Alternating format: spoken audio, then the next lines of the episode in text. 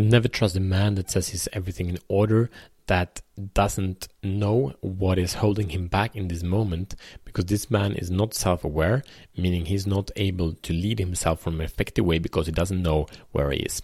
So, today I will share with you a perspective of how you can take more action uh, and be more in alignment with who you are by harvesting the things that are holding you back, that you're aware of, not aware of, and how that would be able to propel you forward in astronomical speed and create beauty from that. So, welcome to Show the Fuck Up podcast. My name is Matt Fyron, and this show is for men that are ready to free themselves from the prison of playing small, shut the fuck up, and give their gifts to the world. Thank you for being here. So there are two two kinds of men at least. we can, we can categorize many many ways, but in two two kinds of men. One is the man that says, "No, I'm all good. Uh, everything is perfect. I know um, I can know where I want to go, and nothing is holding me back right now. I'm just doing it, and that's cool. That is really powerful."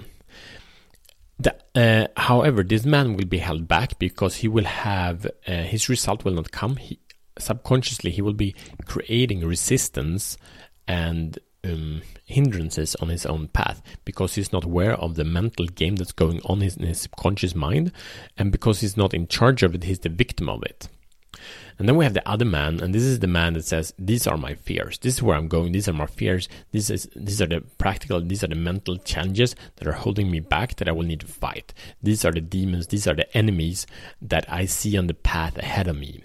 And I go out on this path, uh, not necessarily even knowing exactly how I will attack them, but I see that they are, and I know that they will have to be attacked. So one of the one of the most powerful ways to do strategic planning is really to identify what do you want, and what threats would keep you away from achieving what you want? It's really counterintuitive because you usually say, What do you want? And like, What, what do you do? That's great. But if you don't plan to overcome the, the fears and the hindrances, the chance you're going to succeed is way, way, way, way lower. So plan to succeed with the end in mind and with the fears and the hindrances in mind, both the practical and the internal game. So when a man says that these are the things that hold me back. This is what i need your help with. This man can be trusted way way way way more than the other man. So so don't play the game don't play the game of life or partnership or brotherhood with a man who doesn't know his fears because he's shitting himself. You can invite him to check them out. They're beautiful but make sure to dance with your fears. Go closer to your fears. Uh, marry your fears. That's what many guys do anyway but they're not aware of that they marry their fears in their woman. Um, so, your mission, should you choose to accept it, is to identify where you're heading and what are your fears, internal and external fears of what's going to turn out, and get in front of those fears. Share this with the man that needs to be more aware because he's ending up in the same spin over and over again in one or more areas in his life, and he's ready to actually make a difference. If he does this, he will get ahead.